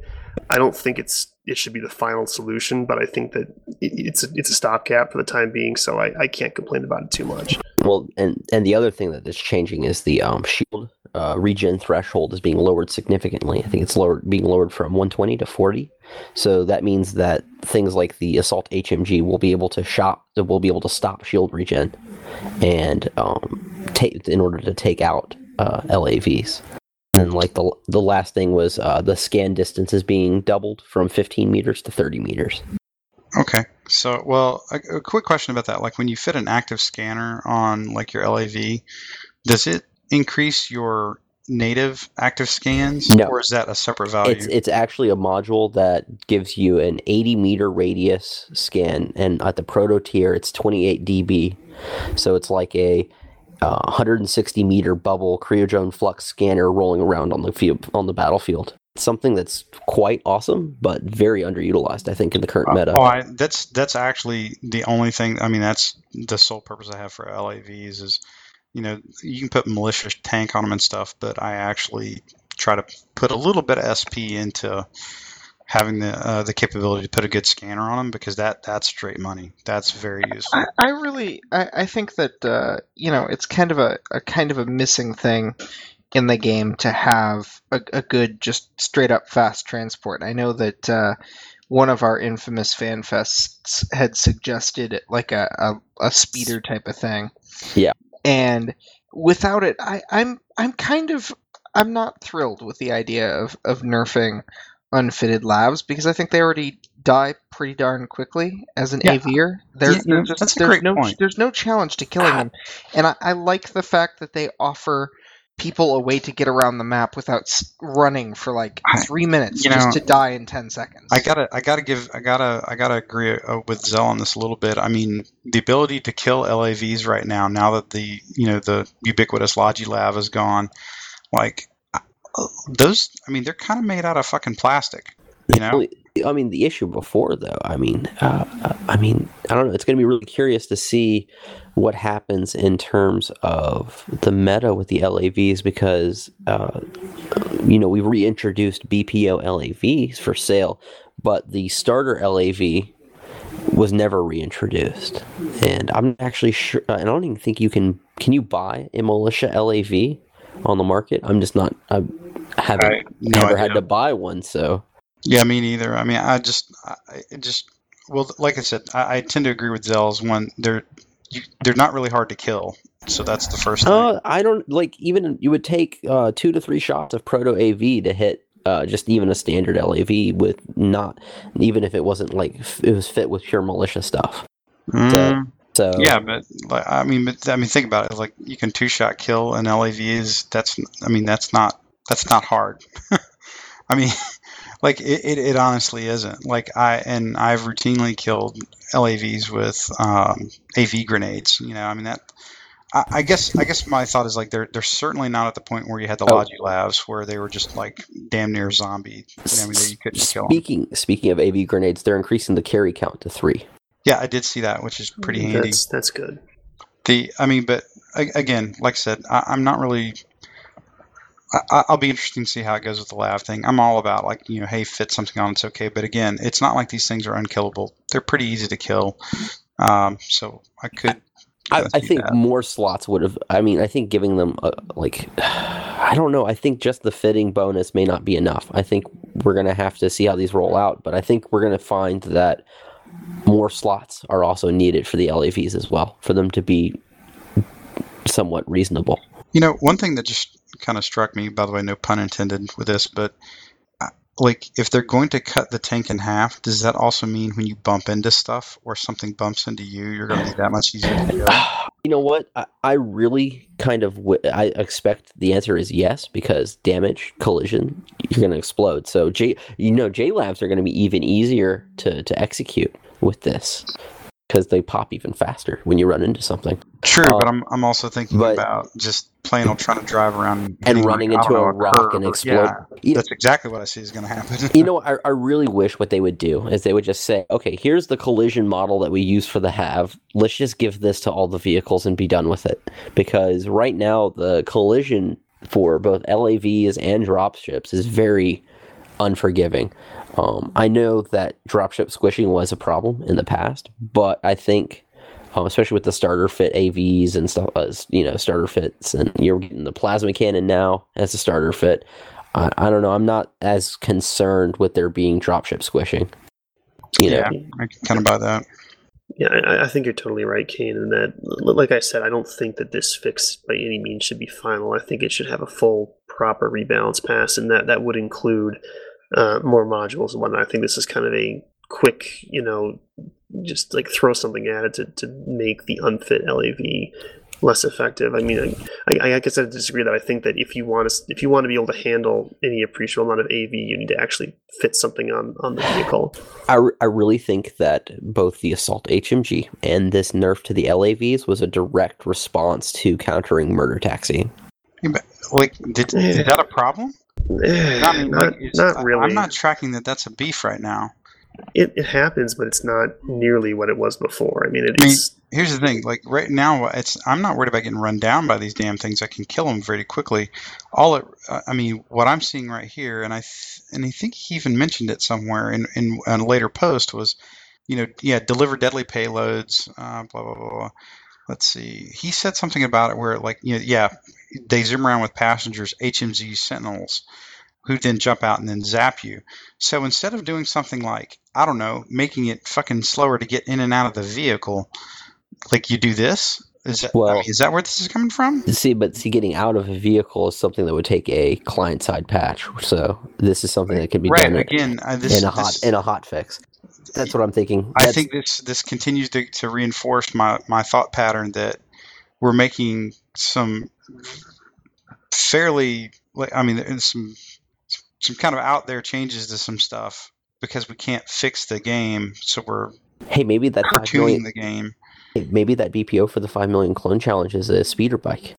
Yeah. Yeah, yeah, right No, I, I don't know. I, I guess like I I think I think it's the way that the tools that that they're given to solve these problems.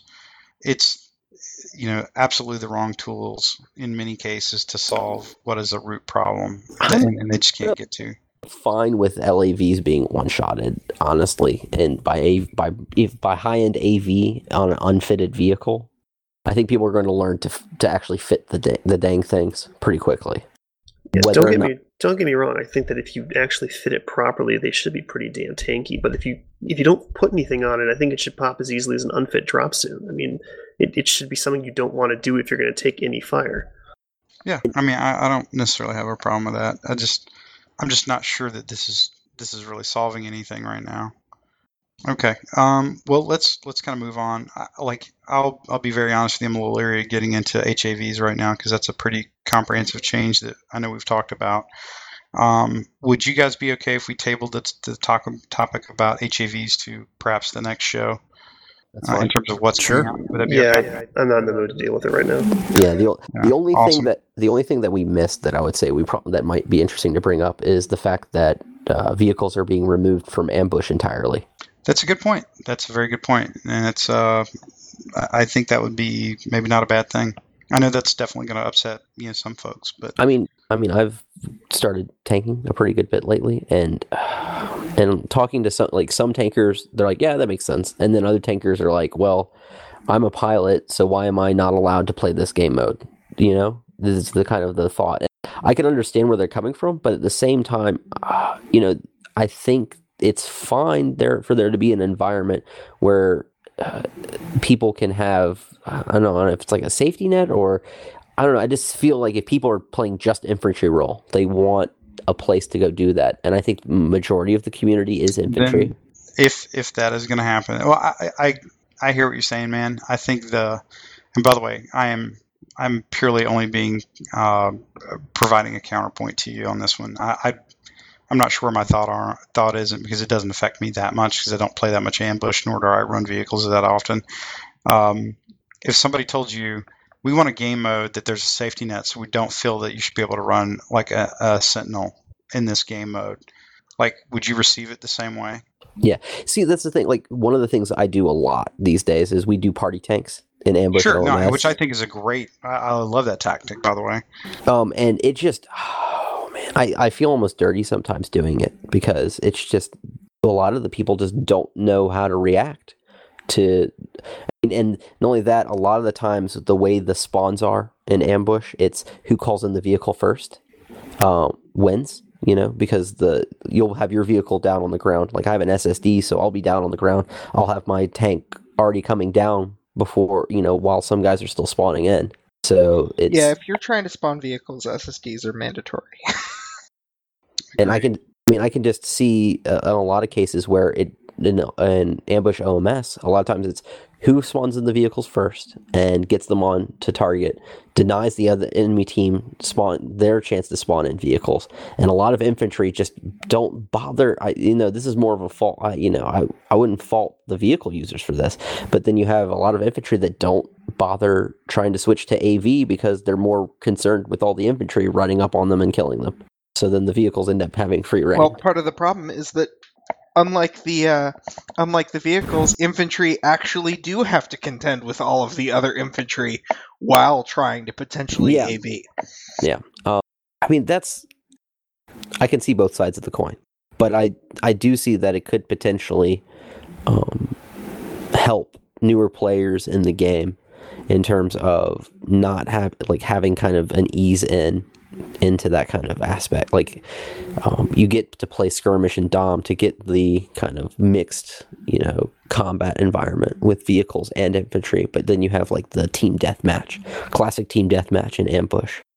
Yeah, no, and, and like I said, I I don't. I'm not sure I disagree with you on that at all. I just, um, it, it's one of those where I'm leery of coming up with a solution of we're just not going to have this component of the game eligible to be played with in this environment.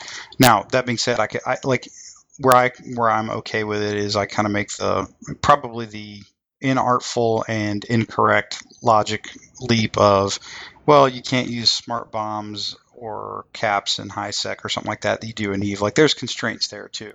So I, I can kind of make a make that sort of mental leap on it. But Well, when we had when we had a higher player population, it wasn't as much of an issue because you had ambush and ambush OMS as separate s- separate things that were selectable. Yeah. Well, I, I mean, do you think that in some small way that maybe because the player population isn't that isn't that high anymore that that's leading us down this road? Yeah, I could definitely see that being an issue uh, because the thing about it before is ambush, straight 50 clone ambush, um, when you removed the vehicles from it, provided that outlet. Uh, and the desire, you know, and obviously the desire for that kind of outlet is there. Um, maybe no long, you know, they can no longer. Who knows? Maybe CCP has statistics where people will queue in and they'll see it's an OMS and leave the match. I don't think I've ever really seen lots of people leaving matches for OMS, but No, I think probably I think you're probably onto it, man. Um, so I mean, by the way, that was a good catch on that one. Um, one, so probably the last topic for the evening that I kind of wanted to, to pitch out there to folks is, um, what did you what did you want to see in Hotfix Echo, or what did you think you were going to see in Hotfix Echo that you didn't see that you want in the next one? Um, and I'll I'll lead off with uh, Pokey on this one. Um, real short, I'd, I'd like to see some slight tweaks to the commando, and I think that the logistics need a long deserved uh, buff in many regards. Okay, um, Kane. I'm pretty happy with Echo um, and what's in it. Um, there's nothing really that stands out to me that as a burning thing that I would want in uh, um, Foxtrot. Although I would love to ha- start seeing some um, PC issues actually start getting addressed, like you know uh, the clone selling and and um, one of the things that's kind of a prevalent issue right now is uh, alt farming um, districts, you know, attacking and automatically, even if no one shows up, automatically getting ISK out of those matches. I think that's something that would be that's hot fixable that could be turned off. That I think should be turned off with upcoming wealth generation from clone selling. Okay. All right. That's that's a good catch. Um, Iron Wolf, you back? Yes, I am. I Uh, would like I would like to see the follow up to snipers. Um, that were done in um, was it Delta? What was it? I, th- I think so. Yeah, it was definitely one of the earlier ones. Yeah, I'd like to see the follow up to that. Trying to trying to um, bring in a sense of progression. Um, adjust some of the um some of the nuances between the, e- each of the variants.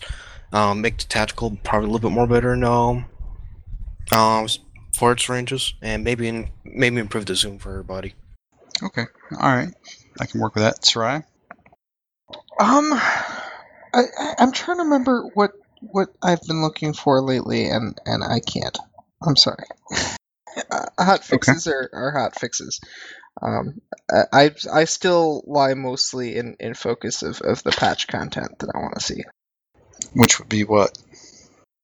Well, that would be telling. Your your ability to play coy has failed miserably, but Yeah, I'll let you have that one. It does. Okay. I know. Um, let's see. SMB, any thoughts? Anything you wanted to have make it in, or something you'd like on the top of the list for Foxtrot?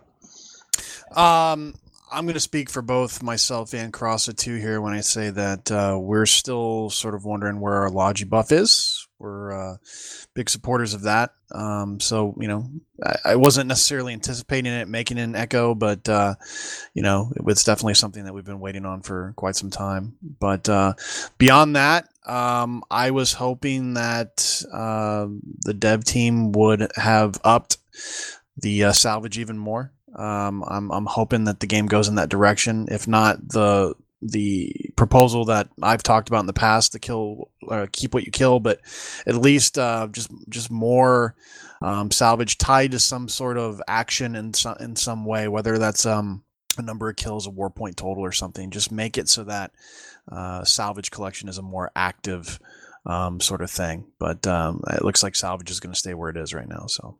Okay, yeah, that that's uh, you bring up a couple couple pretty good ones there. Uh, for me, uh, there was there was basically kind of two things. The first one, uh, you and Pokey just both hit on it. Is we've been waiting a long time for like kind of a a, a pass on the Logi suits, and I've I've actually heard some people that describe bandwidth as a buff, and I think there's been a couple that have described the equipment deployable changes as a buff. And I've also heard people say that you know Logis probably need to have their war, war point generation capability nerfed, uh, or their rep tool, their ability to utilize rep tools the way that we currently do changed. And we've heard absolutely nothing from Rattati, like literally like nothing. Um, that that aggravates me because that's that's the that is the play style or the thing that I like playing, uh, and I feel like it's the the thing that is. Um, basically not been touched really at all, or at least not in a meaningful way where it, where it keeps up. And, and I and I do contribute a little a little bit of that, similar to maybe how the commando uh, stuff works out, is that because you have a minority of pl- a, fairly small minority of players that truly truly specialize and get into that role, like I, maybe our voice isn't hard enough, or, or you know, or because we're not killing people, uh, which is what really creates change. If you think about it, the number one change driver in Dust is the thing that is most killing me is the thing I am most demanding change for. Um, but it's really easy to overlook, you know, all of the other play aspects uh, that don't directly re- revolve around KDR. So, I, I, me personally, I was really, I was kind of hoping to see that in Echo. I think that had been hit, hinted at a couple times previously, um, and it just never materializes. Uh, so, and I will also a slight call out here. Um, there are some pretty lengthy Logi threads that are that are, have a lot of great material in them without a single blue tag in them. Um, that I'm not going to say I'm not going to say it troubles me or I'm angry, but it does frustrate me a little bit because there does seem to be a fairly consistent, if not if if not engagement, at least tacit monitoring of you know things like the barbershop which by the way I, it's not about the barbershop or the scout community.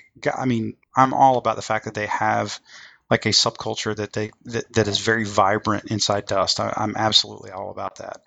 But like it, it, would be very nice if we would get a little bit of attention to the you know to some of the other play styles logistics being one and like i said i, I think the commandos probably are, are still in some kind of weird limbo between you know, the assault suits and something else. So I'm not not really sure kind of what to do with that, but it sure feels like they need to have something happen to them. And I guess the last one is an echo of what SMB said is like a continued tweak or adjustment on sort of the payouts that we get or how we get payouts.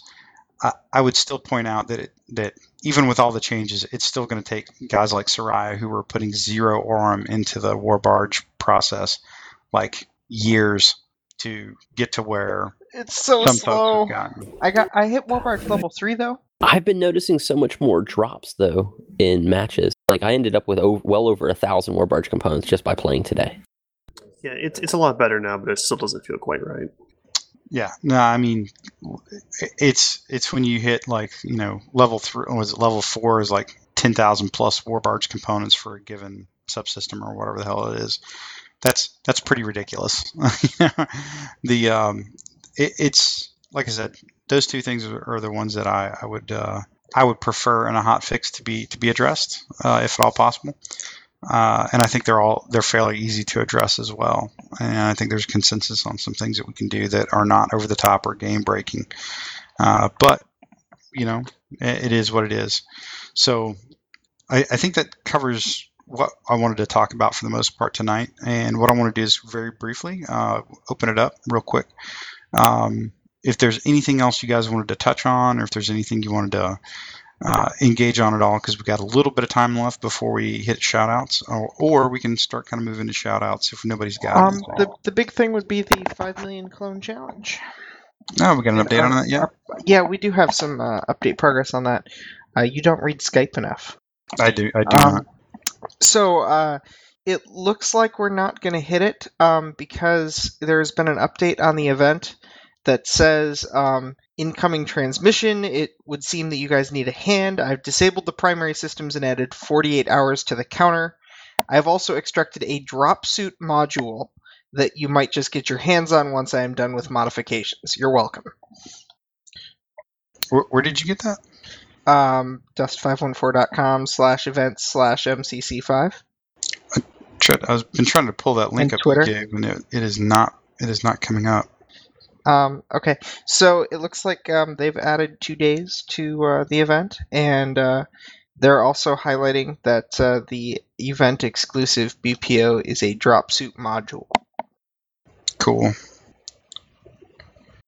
So let's see. If there I'm, I'm trying to do the mental math in my head of how far off the pace we are so it sounds like we're off the pace by at least a day if they're going to give us two Yeah, I don't know. I mean, like they said, the last actual numbers they gave, or not really numbers even, I guess, just ballpark, was they said we were over half as of Saturday morning.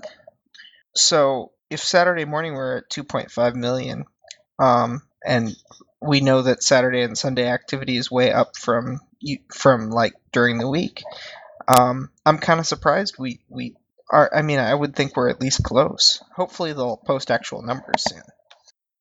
Yeah, I mean, it would be kind of cool if we could get like a running tally, like on the uh, like on the MOTD or something like that. That'd be actually kind of that that would be really handy. Yeah, I mean, one of the other tweets that Frame said was he said, um, "Hamster's fallen asleep, rebooting and tweeting latest numbers soon. Sorry about the delay." So I'm not sure if there's maybe an issue with uh, getting that metric out.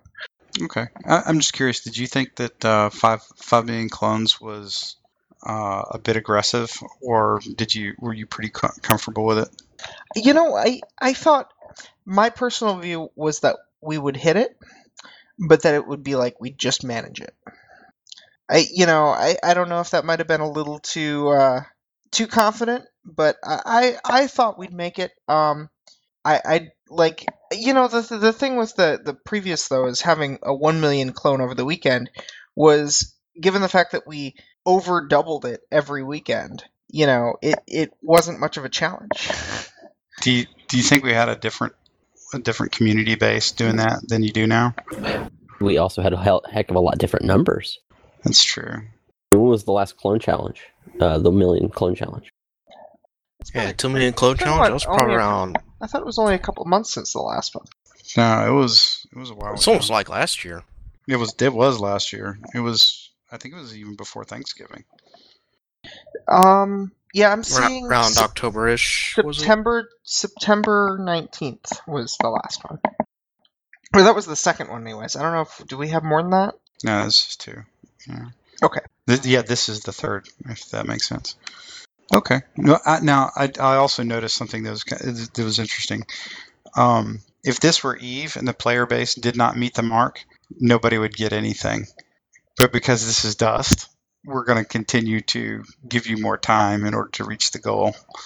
Which I'm not saying that's a bad thing. I'm just it, I'm just pointing that out. Is that I they're probably very cog- cognizant. At least the guys in Shanghai are very cognizant of the fact that that you know it would probably not help anything that they're doing to say, "Oh, so sorry guys, you got nothing.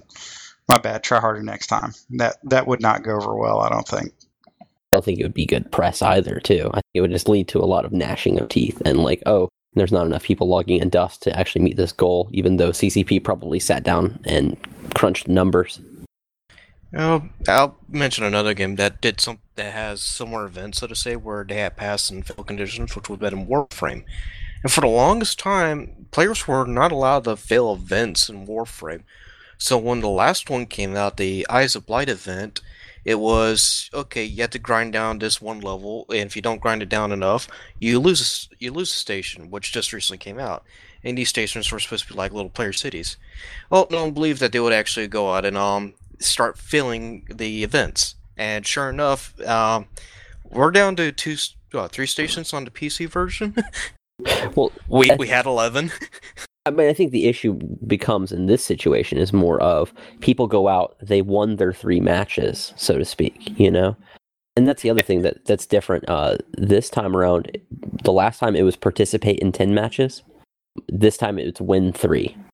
There's also the so-called so-called lack of incentive SP to do it, which I can actually see being agreeable, considering we can um triple stack those suckers now. Yeah, I, I, I, I don't know. They devalued us. I, well, devalue SP is maybe not the right term, but when you can fairly easily crank off 15,000 SP per match, that's you know without having any any you know modify uh, gosh any boosters uh, loaded up. That's pretty. That's well, def- a, that's definitely over the top. if you're a Logi, yeah, that's an easy number to hit. Oh, you throw on your three Omega boosters, and you, um, at the end of the match, you turn on your three uh, um three more extra ones. So No, I, I know, but like I said, like the ability to generate SP is just it's so dramatically different than than it was. I do think a year million. ago. Do you think that um a mystery prize uh, was kind of like uh, I think uh, a million. S- If you had done a million SP, in addition to all that other stuff, you would have definitely I would probably agree with that. you would definitely have a more you know one thing I would enthusiastic turnout. One thing I would like would have loved to see as a prize event as well would have been um, loyalty points for their rank stuff. I, again, I because, go because back you're to participating you're participating in an event, you should get participation points, so to say. I, I'm So- telling you again, man. I go back to we need to like. That, it would be really cool if we could come up with some more creative type of events that are not focused on just KDR, because like like at the end of the day, like everything in Dust so revolves around just the raw number of kills through any different metric. That that's how we do feedback. That's you know killing's a form of communication, as they say. Um, but that actually, in my opinion, just that overall mindset just drives the game to be sh- more shallow and more shallow over over time. Um, so I, I really wish they would come up with something else. I, I'm a big fan of like using loyalty points for different factions. Iron Wolf, I I, I think that'd be a like a faction based event would be fucking awesome. Mm, I wasn't referring to the faction warfare ones, the um the game one, the one that a lot of players have complained about. Your loyalty rank. Oh Yes. sure, yeah, yeah, I'd be down with that. That like yeah, sure. That that'd be pretty cool to, to upgrade. I mean, that way you could you know increase your rank without buying more Aurum. I'd be a fan of that. So does anybody have any theories about what the module's going to be? I think Pokey's got it right in the Skype channel. Yeah, I, I Universal think it, damage mod. The problem is there's three of us in here that can't actually talk to you about it. So Sure, yeah, sure. well, that's okay. Hmm. But yeah, Mike? I think I think it's a damage mod that uh, affects heavy, light, and sidearm weapons at the same time. That would be a BPO that makes sense for the event because you're killing people, and it would be unique because uh, current damage mods only affect one of the three at a time. My my pie in the sky theory is that they figured out how to get skins to work, and so That that was actually that was actually the first thing I thought of is that they've got a way to, to do uh, skins, and then I that's saw what that. because it would be something that would actually warrant there being a dev blog for it. Yeah, That's I'll buy true. that. That's true. That that would, if that was the case, they should have told people that, and they probably would have showed up more. Yeah, that's there you go. Well, that also explains why they're not going to let you quote unquote fail. Because we don't want to lose our our segue into Well, a new yeah, well, because they, they knew they were going to release it anyway. yeah, well, yeah, I would be ecstatic if that was the case. Uh, I think that'd be really awesome. If you want to tinfoil even more, you can look at what the little message is. I've extracted a dropsuit module that you might get your hands on once I'm done with modifications. That's Yeah. pretty tinfoily, but yeah, Hey, yeah, I can I can see what you're getting at. hmm. And Okay. it's one of the Dust NPC officers too. Yeah, that's true. It's like the first mention of any loreish thing that I've heard coming from Dust in a long time. A Kryn skin. I can see it. Yeah, that would be neat. Well, okay. So, um, any other thoughts on the uh, clone challenge, boys, before we go into shoutouts? I'll take that a resounding no. Um, all right, so we're going to start at the top of the list, work our way down real quick with shoutouts. Um, Iron Wolf, I'd like to give a shout out to Blackbird Entertainment Interactive for um, restoring one of my most favorite games of all time to a modern PC platform. That'll be Homeworld 1 and 2. I'd also like to give a shout out to uh, Rattati for his hard work um, over, the, over the last few weeks on trying to get Echo out and just handling just everything all at once. Um, enjoy your time in FanFest. good deal. Uh, Kane, Just uh, again, shout out to the community that keeps up with this game, and also a shout out to Negative Feedback Alliance. Awesome. Uh, Pokey, Uh, just shout out to the player base for taking part in the Million Clone Challenge. It was ambitious, I think, but I think overall we did a pretty good job, even if we needed a, a slight extension. So uh, yeah, thanks guys. all right. Um, let's see, SMB. Uh, yeah, shout out to uh, everybody at Molon Labe, as always. Uh, shout out to the community. Um, thanks for playing the game. Um, I'd also like to say that if you are going to be in Iceland next week, I am looking for a buddy to uh, head over to Aya Eyjafjallajökull. I believe that's kind of how it sounds. The big volcano out there um, that erupted back around 2010. I'm trying to get a tour out there. And uh, if anybody wants to explore that with me, uh, let me know. Um, so hit me up on Twitter, uh, PSN, forums, uh, wherever. So, but uh, thanks for having me on, Jay. Yep, no problem. It's, uh, Soraya. I'm giving my shout out to Quafe.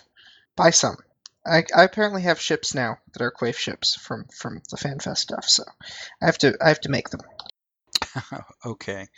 Uh, let's see. I I, Uh, I should actually like do a thing now because it's it should technically be possible now between Dust and Eve to like always be wearing Quafe all the time.